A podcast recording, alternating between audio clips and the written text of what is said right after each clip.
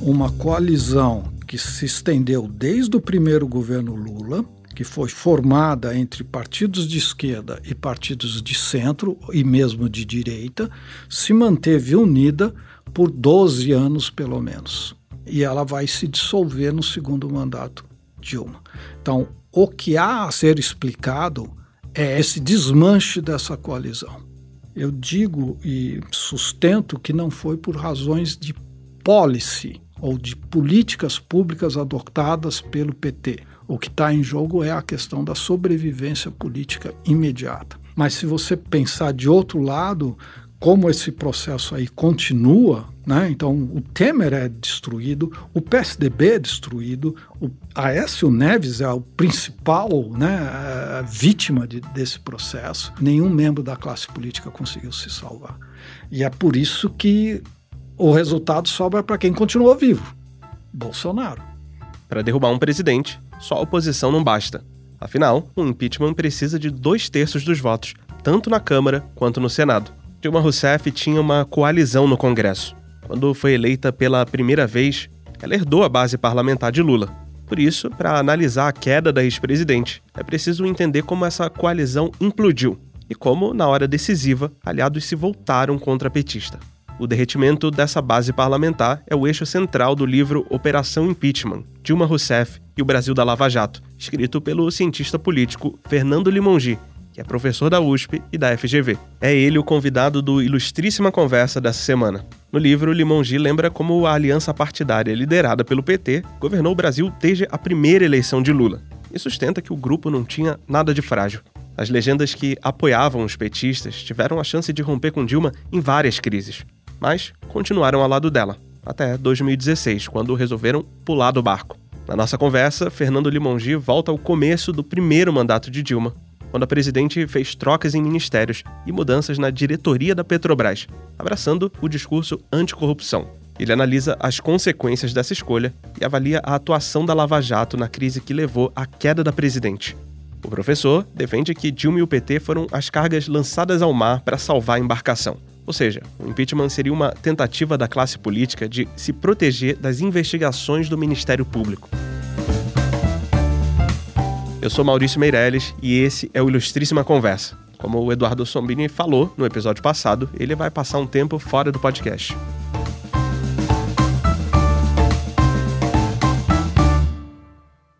Bem, bem-vindo, professor Fernando Limon Gil. Obrigado por conversar com a gente. Eu que agradeço o convite. Professor, o impeachment da ex-presidente Dilma Rousseff é um dos acontecimentos políticos mais debatidos no Brasil desde que ele aconteceu lá em 2016. Quais são as análises que ainda precisam ser feitas sobre esse momento histórico? Por que, que a gente ainda precisa de pesquisa sobre esse assunto? Eu acho que a gente precisa de pesquisa sobre esse assunto porque ele acabou envolto em uma série de explicações muito fracas ou frágeis que precisam ser revistas. Nesse trabalho, eu procurei é, reconstituir da forma mais completa possível a conjuntura e todas as decisões chaves que foram sendo tomadas ao longo do processo que culminou no impedimento da presidente Dilma. E com essa reconstituição, eu pretendo oferecer ao leitor os elementos para ele também fazer a sua própria interpretação dos eventos. No livro, o senhor argumenta que para entender o impeachment é preciso voltar lá para o começo do primeiro mandato ainda da ex-presidente Dilma Rousseff. Que cenário começa a se desenhar naquele momento e por que, que é preciso olhar para esse primeiro mandato? É preciso olhar para esse primeiro mandato por duas razões. A primeira delas é porque uma das explicações mais correntes sobre o impeachment da presidente Dilma joga toda a culpa na própria presidente e na sua baixa qualificação, na sua incapacidade política. E se esquece que ela foi presidente por quatro anos e foi reeleita. E durante esses quatro anos, até pelo menos junho de 2013, ela foi muito bem avaliada e o desempenho dela, portanto, não era ruim. Em segundo lugar, é preciso retornar ao primeiro mandato, porque a origem ou o início do conflito que vai é, se desenvolver e que vai dar origem ao processo de impeachment dela está localizado no primeiro mandato. Então é preciso resgatar esta conjuntura para entender o que aconteceu depois. No caso do primeiro mandato, a referência ao primeiro mandato sempre fala da faxina que ela fez nos ministérios, mas não dá ênfase a essas revisões à faxina que ela fez na Petrobras ela intervém na Petrobras, demite o presidente, troca o presidente, coloca a Graça Fóssil como presidente da Petrobras e imediatamente demite três diretores da Petrobras: Paulo Roberto Costa, Zelada e Duque. Esses três diretores serão os três diretores que serão investigados pela Lava Jato e serão envolvidos no esquema de corrupção. Cada um desses diretores era nomeado por um partido.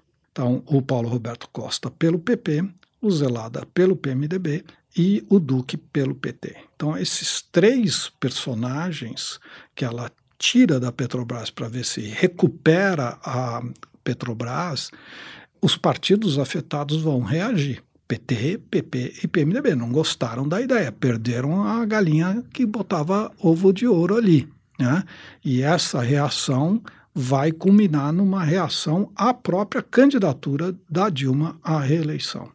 Então, o impeachment, a gente pode dizer assim, começa no primeiro mandato com uma reação à recandidatura Dilma. Que tipo de retaliação a presidente Dilma sofreu do sistema político naquele momento, quando ela toma essas decisões e passa a fazer um discurso de combate à corrupção? Então, as reações à candidatura dela vêm em dois eventos fortes: o escândalo de Passadena e a, o Volta Lula. Então, são duas tentativas de enquadrar a Dilma. Não é tanto assim, a Dilma não será candidata, mas que candidata a Dilma será? Será a candidata que vai dar continuidade a essa limpeza na Petrobras ou a candidata que vai voltar atrás e vai aceitar novamente uma convivência com o sistema político acostumado a beber na Petrobras? É importante acrescentar que isso não significa que a presidente Dilma era incapaz de fazer política no sentido de aceitar que os partidos precisavam de uma certa lubrificação para serem mantidos. Ela preserva boa parte da corrupção ou dos esquemas existentes que eram alimentados pelos partidos. Então, tanto do PMDB quanto do PT. Então não é uma questão que ela parte com tudo ou nada e, e então ela está limpando uma parte e o sistema está reagindo. Tem uma leitura canônica que associa os processos de impeachment à pressão exercida por protestos nas ruas. No caso da Dilma, o primeiro governo enfrentou as manifestações de 2013 e, no segundo mandato, os atos pelo impeachment, que inclusive um deles chegou a bater o recorde de pessoas nas diretas já. Mas o senhor argumenta que esse não é o ponto de partida mais adequado para entender a queda da presidente. O senhor pode explicar por quê? É, não é que não seja o ponto de partida, mas ele não é determinante. E esse movimento que busca pressionar o sistema político desde fora ou por movimentos sociais, ele pede duas considerações. Primeiro, ele não nasce fora do sistema político. Ele é estimulado pelo PSDB. Segundo, ele dá com os burros na água. Ele não consegue fazer com que o sistema político se sinta ameaçado e precise se livrar da Dilma. É, então, você tem o pico, como você disse, nesse movimento, nessa manifestação de março de 2015, mas depois o movimento começa a refluir. Né? Tem uma nova manifestação marcada para abril que não traz tanta gente assim à rua, e depois tem uma tentativa de radicalização do MBL, Movimento Brasil Livre, que convoca uma marcha a Brasília. Eles saem aqui de São Paulo e vão caminhando até a Brasília, com a expectativa, obviamente, que essa marcha seria engrossada ao longo do caminho e eles chegariam em Brasília com uma massa para pressionar o, o Congresso. E a marcha é um fracasso chega em Brasília com o mesmo número de participantes que saíram de São Paulo. É incapaz de atrair sequer um manifestante. O líder da oposição, Aécio Neves, à época candidato derrotado pelo PSDB na eleição de 2014, havia se comprometido a receber a marcha quando ela chegasse a Brasília. Quando ele vê que a marcha foi um fracasso, ele capina, ele vai para Nova York né, e não recebe essa manifestação. Então, essa tentativa por esse modelo canônico deu com os burros na água.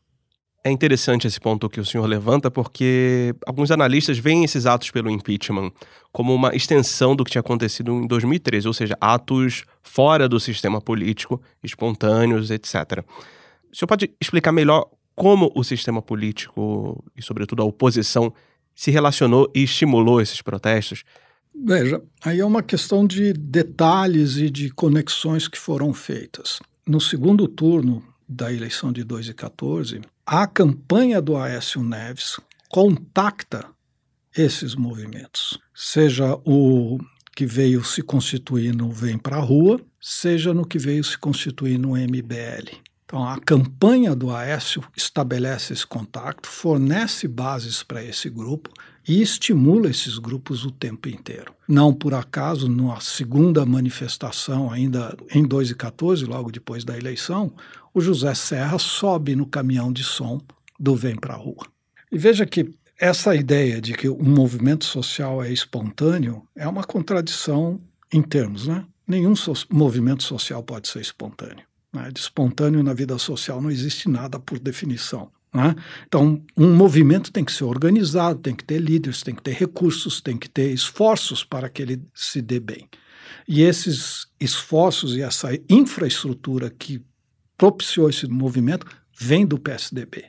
E como eu disse, durante a marcha sobre Brasília, que deveria ser a marcha sobre Brasília, o PSDB está em contato o tempo inteiro com os manifestantes. O Carlos Sampaio, que é um deputado do PSDB, que é o líder, digamos assim, da ala radical do PSDB, em contato com o Aécio Neves, está o tempo inteiro falando, e aí, como é que é? Vai dar, não vai dar? Vamos lá, não vamos?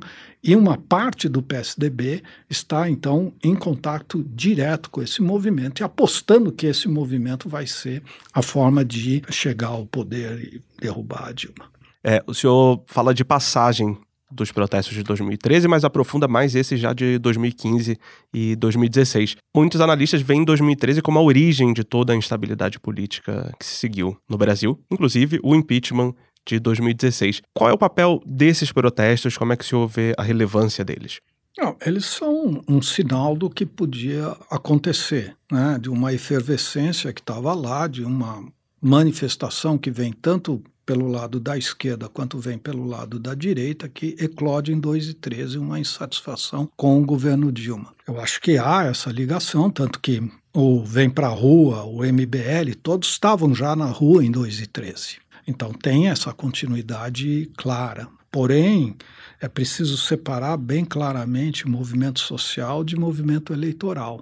Ah, mesmo com 2 e 13, quando inicia a campanha de 2 e 14, a Dilma está ganhando no primeiro turno. O resultado ou a, a repercussão de 2 e 13 sobre o processo eleitoral é razoavelmente pequena. Não que não exista. Está ali a oportunidade, está ali a efervescência. Mas nenhum candidato consegue capitalizar aquilo, nem mesmo a Marina Silva na época. Né? Só vai é, capitalizar isso em função depois do desastre que acaba levando a vida do Eduardo Campos, que era o candidato à presidência na chapa dela.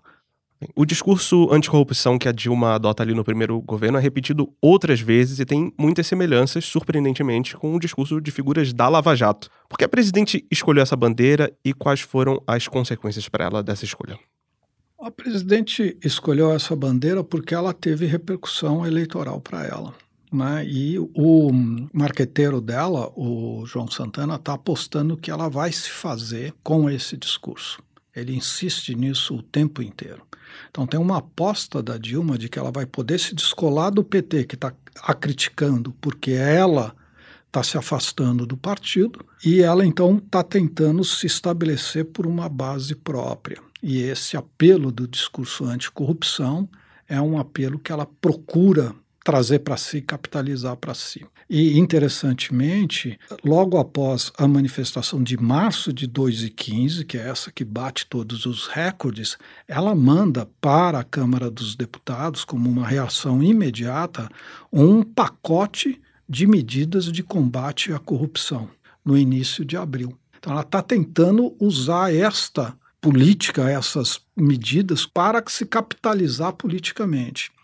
E o interessante aí é que esse pacote dela anticorrupção tem semelhança quase que absoluta do ponto de vista, pelo menos do ponto de vista do espírito ou da programático, filosófico, o que você quiser chamar, com as 10 medidas contra a corrupção, que vai ser lançada pelo grupo da Lava Jato, pelos promotores da Lava Jato, que lançam três dias depois do pacote lançado pela Dilma, eles lançam os 10 medidas contra a corrupção. Ou seja, ela vinha alimentando a Lava Jato, deixando a Lava Jato correr, estimulando a Lava Jato para usá-la politicamente, tenta uma associação mais, digamos assim, umbilical com a Lava Jato e os promotores do Ministério Público Federal se dissociam dela, percebem que ali era o beijo da morte. E para se manter, eles passam a trabalhar com o seu próprio projeto. Mas do ponto de vista do conteúdo, os dois pacotes são muito semelhantes. É curioso porque, ao longo da história do Brasil, é comum que movimentos de direita adotem esse discurso anticorrupção como bandeira. Antigamente se chamava isso de udenismo, né? Olhando para o caso da Dilma e do PT, que dificuldades a esquerda enfrenta para se apropriar desse discurso de forma convincente? O que, que essa tentativa da Dilma revela sobre essa questão?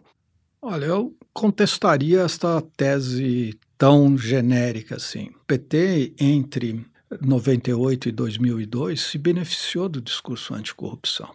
Né? E durante o segundo mandato Fernando Henrique Cardoso, há uma série de escândalos de corrupção, um conflito aberto entre o PMDB e o PFL e uma intervenção muito forte do Ministério Público Federal, etc. Você tem antes disso ainda, você pode retornar e pensar todo o negócio do Maluf aqui na cidade de São Paulo, todo o apoio ao combate à corrupção que teve ali, tudo isso vai jogando água no moinho do PT. Né? Então o PT se beneficia quando fora do poder, desse discurso. O problema do PT vem depois com o mensalão, quando ele toma uma rasteira quando eclode o, o escândalo do mensalão. E aí a coisa começa a ser usada pela direita. Mas o erro político, digamos assim, da Dilma foi acreditar que ela poderia usar esse discurso a seu favor. E há um erro, digamos, que não tem a ver com ser de esquerda ou ser de direita. Na minha opinião, e baseado em outros autores também que estudam o tema, é o governo nunca pode se apropriar de um discurso anticorrupção. É o governo que está com a faca e o queijo na mão e aí não pode dizer eu sou contra a corrupção se a corrupção está rolando dentro do governo. Né? Então, a Dilma está tentando uma política que é inviável, mas quem está aconselhando ela é o, o, o João Santana. O João Santana está lendo as pesquisas, está falando, olha, corrupção é o grande tema e a senhora está bem nessa, nesse quesito. Vamos com esse discurso aí que vai colar e vai te dar capital. Mas é um tiro no pé, né? É um erro fácil dizer hoje, né? Mas eu acredito que tenha sido um erro bem básico. Ainda sobre a eleição de 2014, quatro dias depois do resultado das urnas, o PSDB resolve pedir uma auditoria das urnas eletrônicas, como a gente lembra. Uhum. Os questionamentos ao sistema de votação depois se tornaram, como a gente sabe, uma bandeira do bolsonarismo. Qual é o papel daquela decisão dos tucanos na instabilidade política que o país veio a viver depois daquele momento? O questionamento das urnas já vinha partindo da direita, veio partindo durante o processo eleitoral e o PSDB, depois de proclamado o resultado, resolve encampar esse movimento. Então, é uma estratégia do Aécio de tentar se tornar o líder da direita. Ele compra esse discurso, compra essas propostas, mas veja que o que o PSDB fez ali é um quebrar a regra de ouro que sustenta a alternância no poder. Questionar a legitimidade da vitória da Dilma. E ele não fez só nesta bobagem que é questionar as urnas, como ele entrou com vários outros processos, incluindo aquele processo que alega que houve abuso de poder econômico por parte da, da chapa Dilma Temer e que pede a cassação da chapa. Processo esse que só vai ser julgado quando o Temer já é presidente. E num surrealismo que nem o Gabriel Garcia Marques seria capaz de retratar, né, o PSDB está tentando caçar o governo de que, que ele faz parte. Né, e só o Gilmar Mendes foi capaz de salvá-lo. Então, a contestação das urnas é um momento importante dessa descambo e desse desencaminho da democracia que a gente vai assistir posteriormente.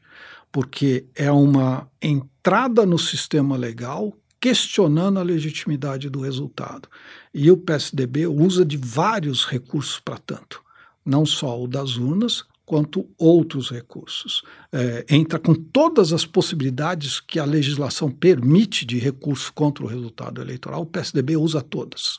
E está tentando, digamos assim, direta ou indiretamente, usar do tapetão, né, como a gente chamava antigamente, para vencer as eleições. Esse questionamento do PSDB do, da legitimidade do resultado das urnas não foi realçado no momento por praticamente nenhum analista. E isso é realmente preocupante. Interessantemente, naquele mesmo momento, está passando ou está entrando em pauta a PEC da Bengala. A PEC da Bengala foi uma emenda constitucional que alterou a idade da aposentadoria obrigatória do servidor público, que antes era 70 anos e passou a ser 75 anos. Então, com isso, os membros do Supremo Tribunal Federal, que completariam 70 anos durante o segundo mandato Dilma, ganharam uma sobrevida, porque eles puderam esperar até 75 e continuaram exercendo os seus cargos. Então, com isso, a renovação do Supremo Tribunal Federal foi controlada e adiada para uma eventual próximo governo. A justificativa para a PEC da Bengala é: olha, pode acontecer então que o PT nomeie todos os membros do Supremo Tribunal Federal, porque vai dar 70 anos para a grande maioria. E aí todo mundo sai em apoio. Quem está quebrando a ordem democrática ou está questionando a ordem democrática é o PSDB o PT vai ter todos os membros nomeados, porque o PT vai estar há 16 anos no poder, como resultado da eleição. E aí então você aceita esse tapetão, que é o a PEC das bengalas, também na boa. Então tem uma certa é, leniência, uma anuência da opinião pública, aspas, esclarecida, né?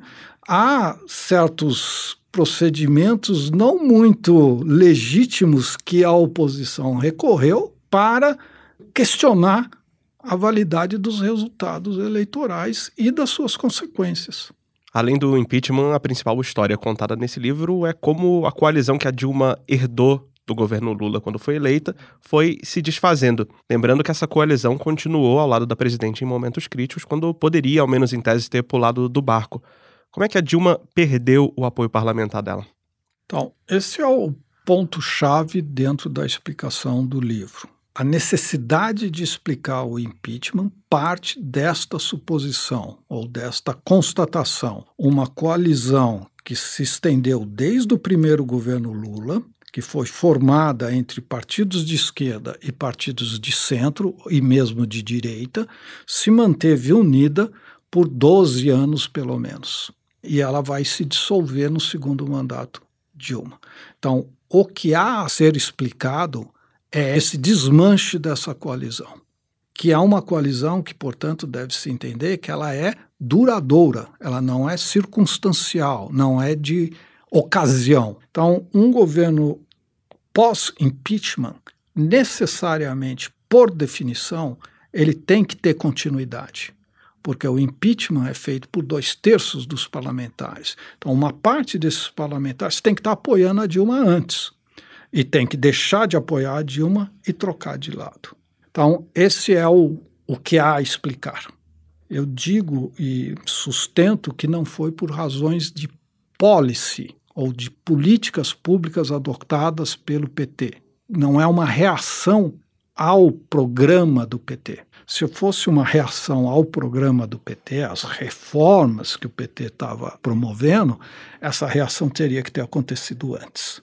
O que está em jogo é a questão da sobrevivência política imediata. Quem é que está ameaçando o PMDB, o PSD, o PL e o próprio PSDB? A Lava Jato.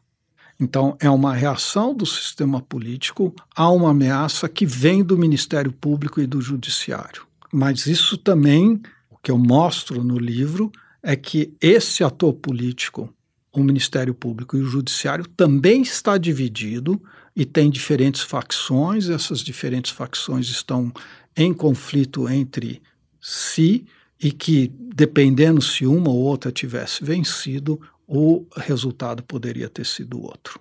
E professor, qual que é o papel de uma figura central no processo de impeachment, que é o ex-deputado Eduardo Cunha? Então, o Eduardo Cunha é um ator central do processo de impeachment. Mas o que eu procuro demonstrar no livro é que a Dilma o derrota. O Eduardo Cunha só adere e passa a defender o impeachment em agosto de 2015 depois de ser denunciado pela Procuradoria-Geral da República, que abre o processo contra ele apresenta o processo ao Supremo Tribunal Federal.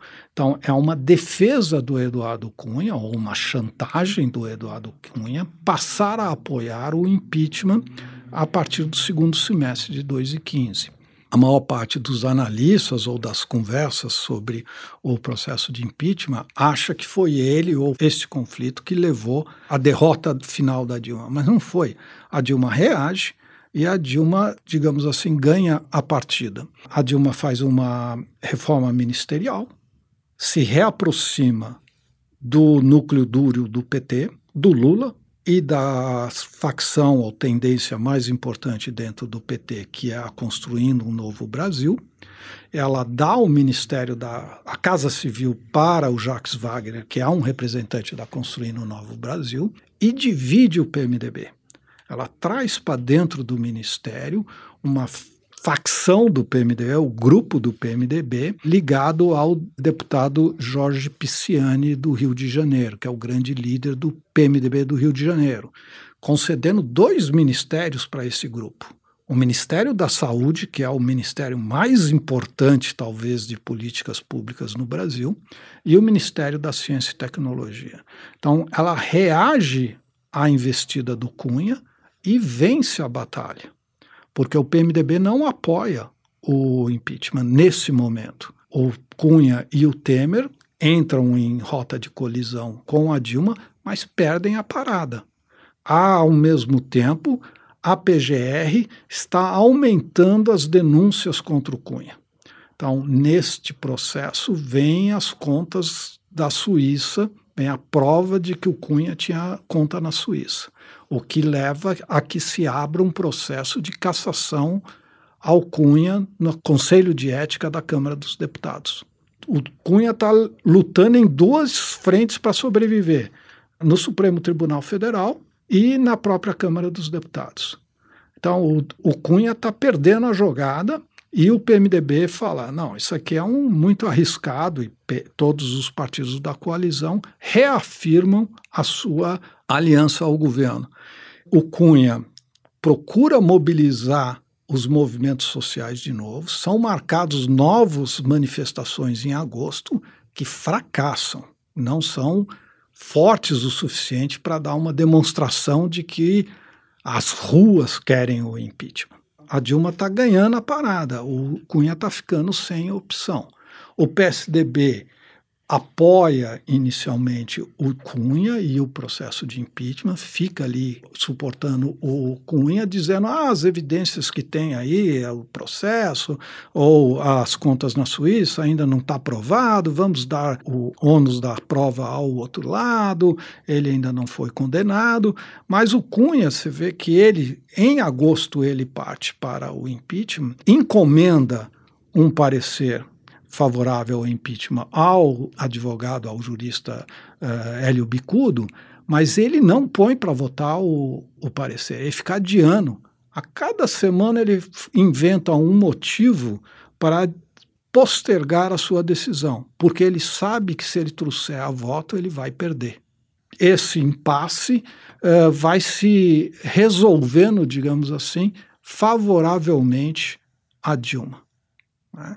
Mas aí tem um evento que saculeja tudo, que é a prisão do Delcídio do Amaral pelo Supremo e pelo Ministério Público Federal, pela PGR. Isso chacoalha o, o ambiente e o Cunha vê nesse momento, ele fala, pô, criou-se a confusão. Uma prisão de um senador da República em flagrante não é pouca coisa, certo? Então, coloca todo o sistema político em polvorosa. Se o Delcídio pode ser preso, Imagina eu, um deputado qualquer ou qualquer outro deputado menos importante. E é uma prova de que o governo, a Dilma, é incapaz de oferecer proteção para qualquer deputado denunciado pela Lava Jato. Então, o Cunha aproveita essa oportunidade, ele estava à espreita de uma oportunidade para jogar o impeachment. Coloca o impeachment em votação, baseado numa reinterpretação do regimento interno que ele próprio fez.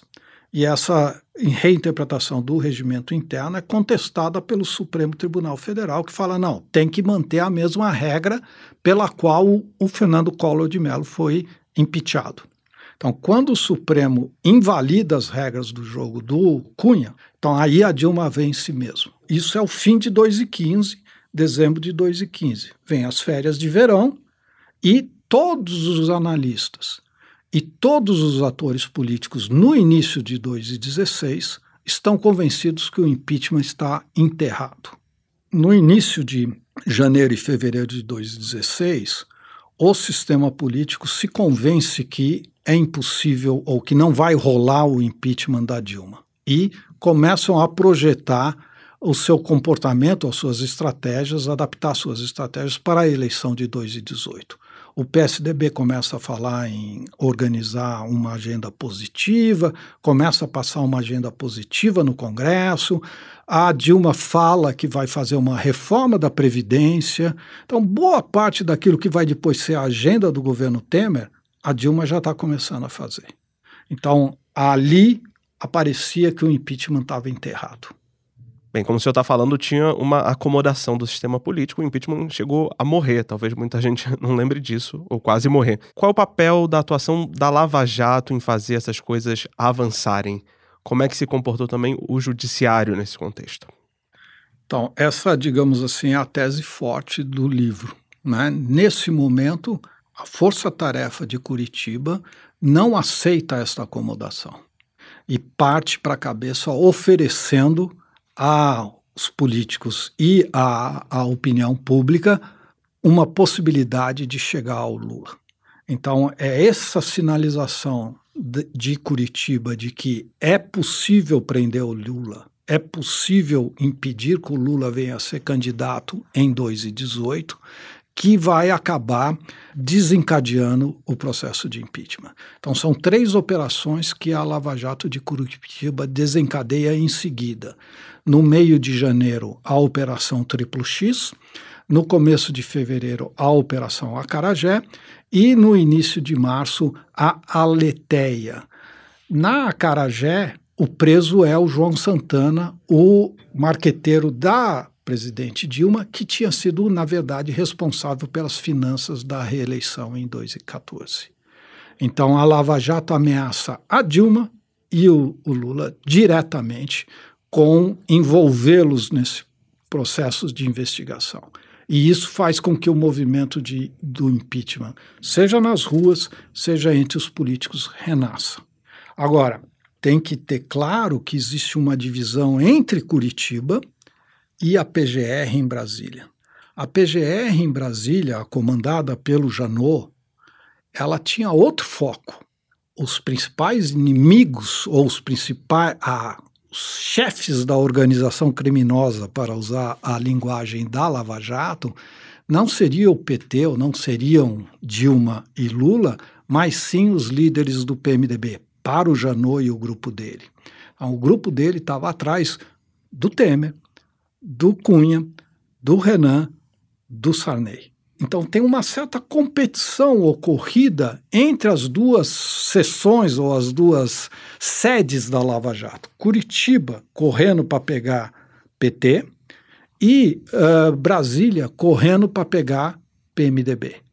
E é essa competição também que faz com que Curitiba acelere o passo e apresente a possibilidade de prender o Lula, que a condução coercitiva do Lula não é outra coisa senão dizer: ó, oh, nós estamos com o cara aqui na alça de mira.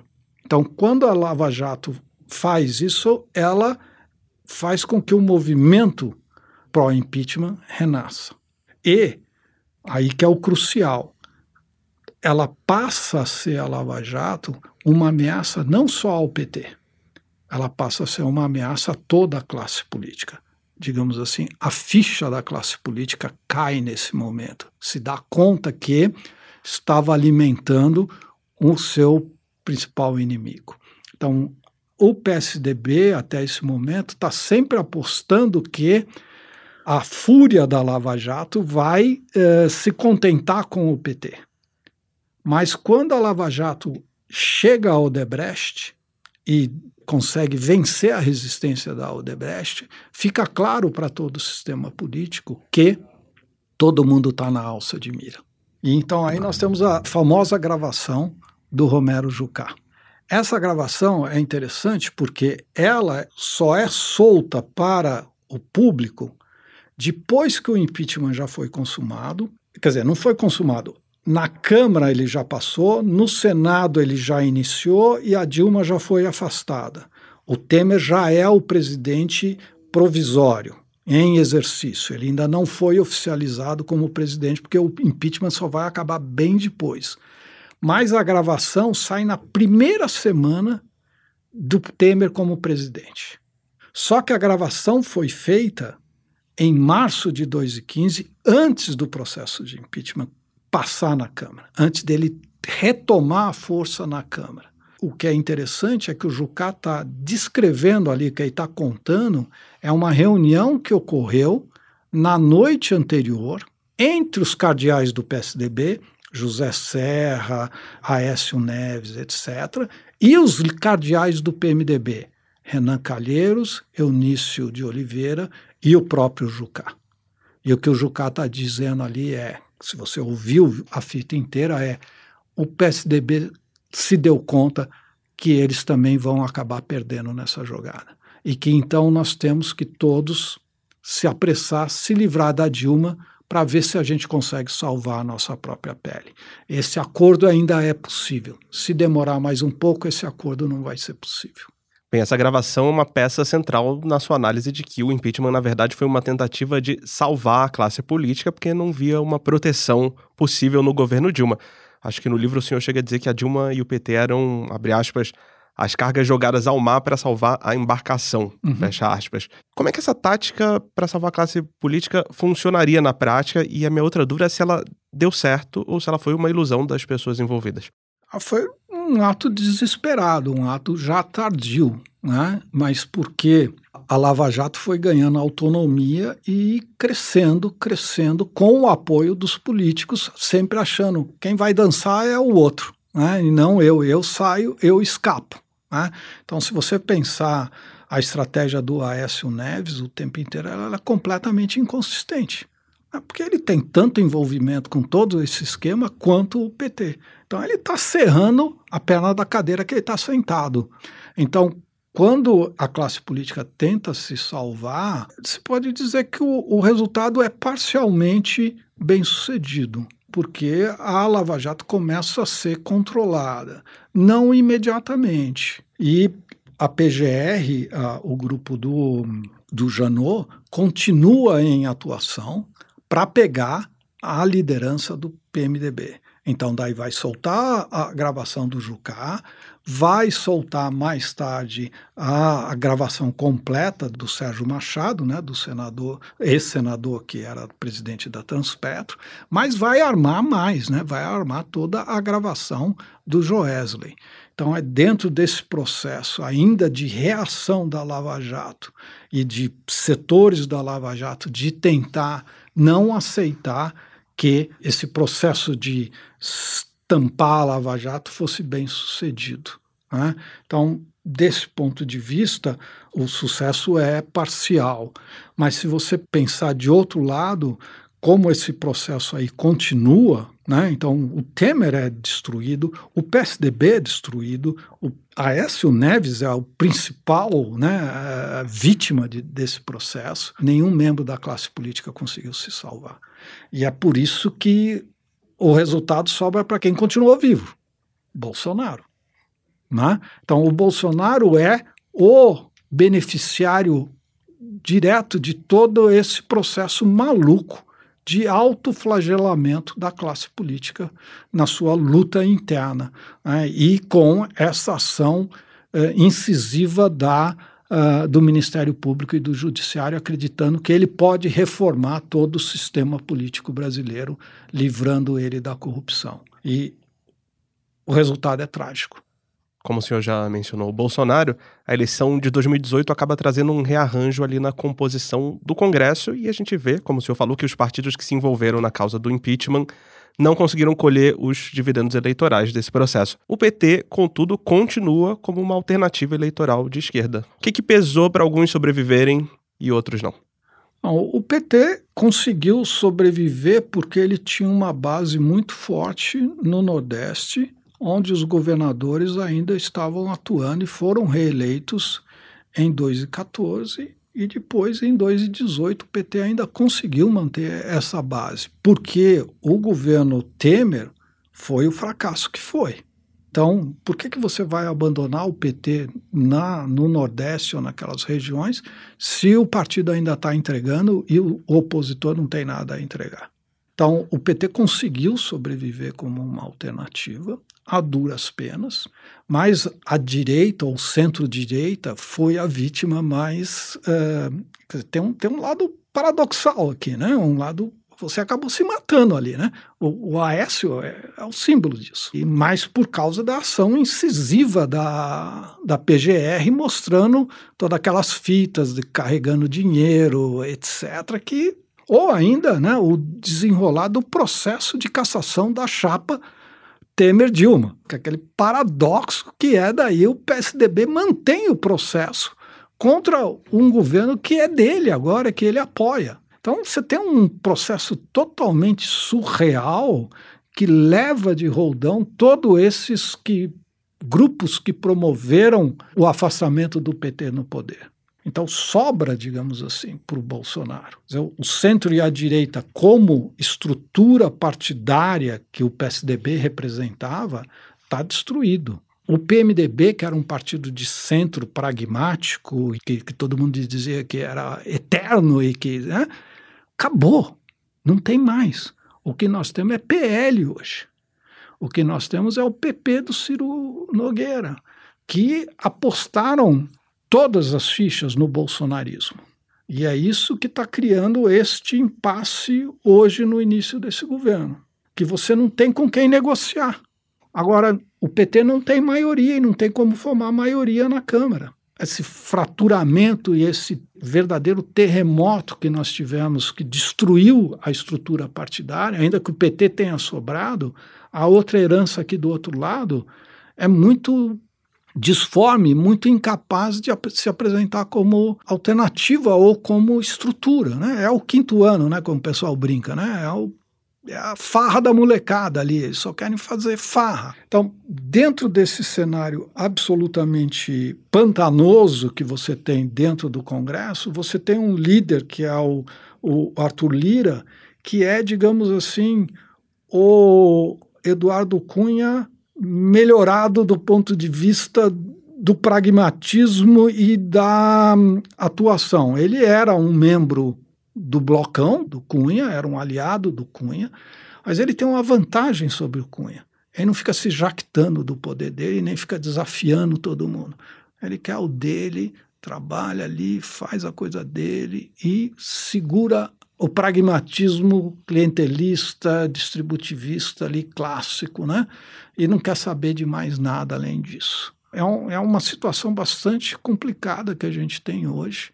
Só acho que uma lição que a, a gente aprende desse processo é o quão tolo né, foi toda aquela radicalização em torno de tirar a Dilma do poder tudo aquilo que se obteve de termos de políticas públicas ou de que se diz que está no programa do governo Temer, que teria justificado a, a uma ação desse tamanho, tudo isso a Dilma estava oferecendo, estava tentando oferecer.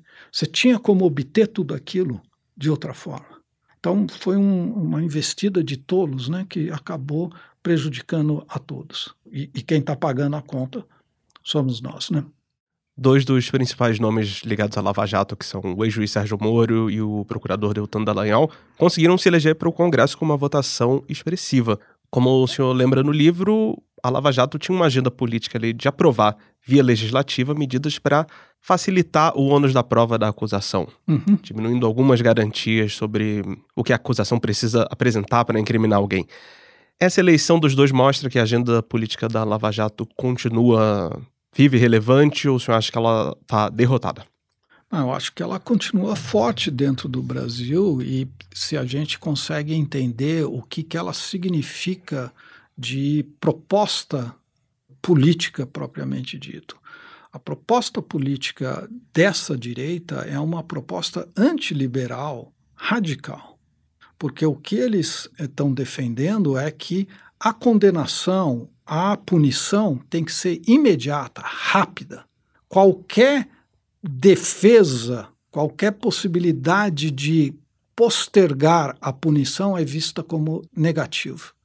Então, isso é o que defende pena de morte, grupos de extermínio e esse tipo de coisa. Né? Justiça boa é justiça rápida, justiça que não dá chance para defesa. Essa é a agenda da direita. E essa é a agenda que o Dallagnol e o Moro estão defendendo dentro do Congresso. E é isso que juntou a Lava Jato com o bolsonarismo. Mas é óbvio que isso aí é um risco, tá certo? Porque quem vai definir quem é o criminoso? O Flávio Bolsonaro? O Eduardo Bolsonaro?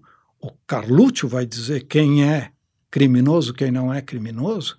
As milícias vão passar a decidir quem é culpado, quem não é culpado. Então, essa junção entre milícia e essa direita não é casual. Não é por acaso que isso está rolando. É um modelo de governança ou uma defesa de um projeto político, eu acho doido, absurdo, mas ele tem seguidores. Porque mexe com o problema da segurança das pessoas, com as ameaças que a gente vive no dia a dia.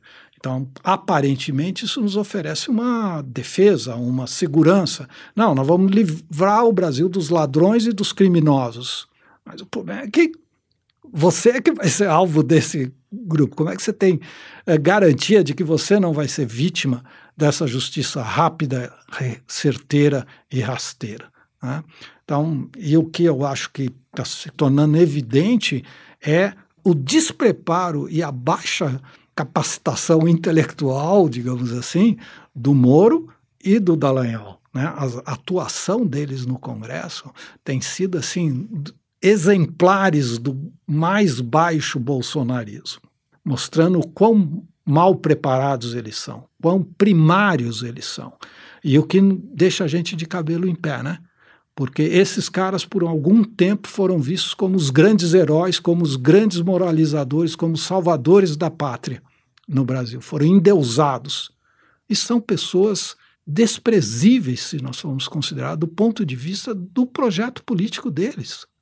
E do ponto de vista de preparo intelectual, de proposta. As dez medidas contra a corrupção são, para dizer português claro, ridículas do ponto de vista do seu conteúdo. Mas a maior parte das pessoas não leu. Ah, por quê? Porque apoiava a Lava Jato, a Lava Jato é ótima, a Lava Jato está tirando o Brasil, a corrupção, etc. Esses caras sabem muito estudar nos Estados Unidos, eles são sabidos. Né? Primários. Primários. Desafio alguém a ler a tese de mestrado do Deltan Dallagnol e sobreviver a isso. Né? É, não é à toa que ele está lambendo laptop hoje em dia. Bem, o governo Lula está se esforçando para manter uma base coesa no parlamento. Recentemente, a gente teve uma prova de que essa base talvez não seja tão fiel quanto o governo gostaria. Um exemplo foi quando a Câmara derrubou as mudanças que o governo queria no marco do saneamento. Como a coalizão que o Lula tenta construir agora se assemelha àquela diante do parlamento, O que, que esse caso da votação na Câmara representa sobre essas dificuldades que ele está enfrentando e ainda vai enfrentar? Eu acho que é paradigmático, né? Acho que está indicando uma dificuldade bastante grande do sistema voltar ao seu equilíbrio anterior. E aparentemente essa não retorno se dá porque faltam peças ou estruturas que permitam você voltar ao tal do presidencialismo de coalizão. É, é, é, irônico, né? Todo mundo ficava criticando o presidencialismo de coalizão, dizendo que ele era horrível, que ele era péssimo. Agora nós estamos sentindo saudade dele. Né? E estamos vendo como ele era funcional, eficiente. É assim que as coisas funcionam. Agora a gente não consegue uh, montar um governo, porque você tem um, uma base do governo que está ali estruturada, é minoritária, mas do outro lado você não tem ninguém que queira negociar. Única pessoa que quer negociar é o Arthur Lira, mas ele fala: eu não quero ministério, eu quero orçamento.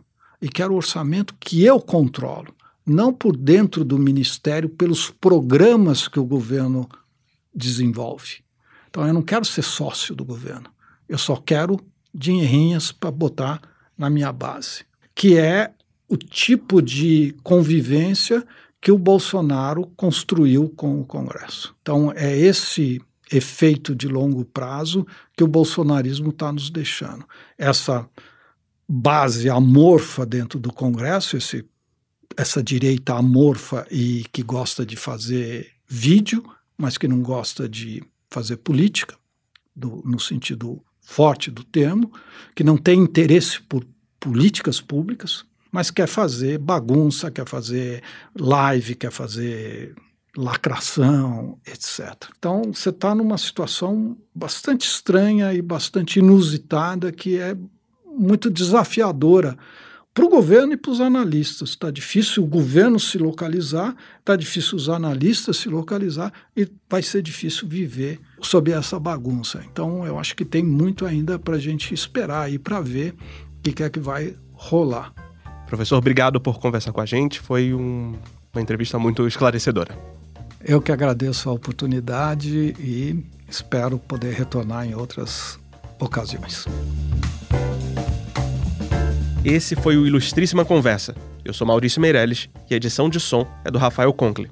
Eu deixo o convite aqui para você avaliar o programa no Spotify, no Apple Podcasts ou no seu tocador favorito. E também indicar esse aqui ou algum outro episódio para alguém que ainda não conhece o Ilustríssima Conversa. Até a próxima!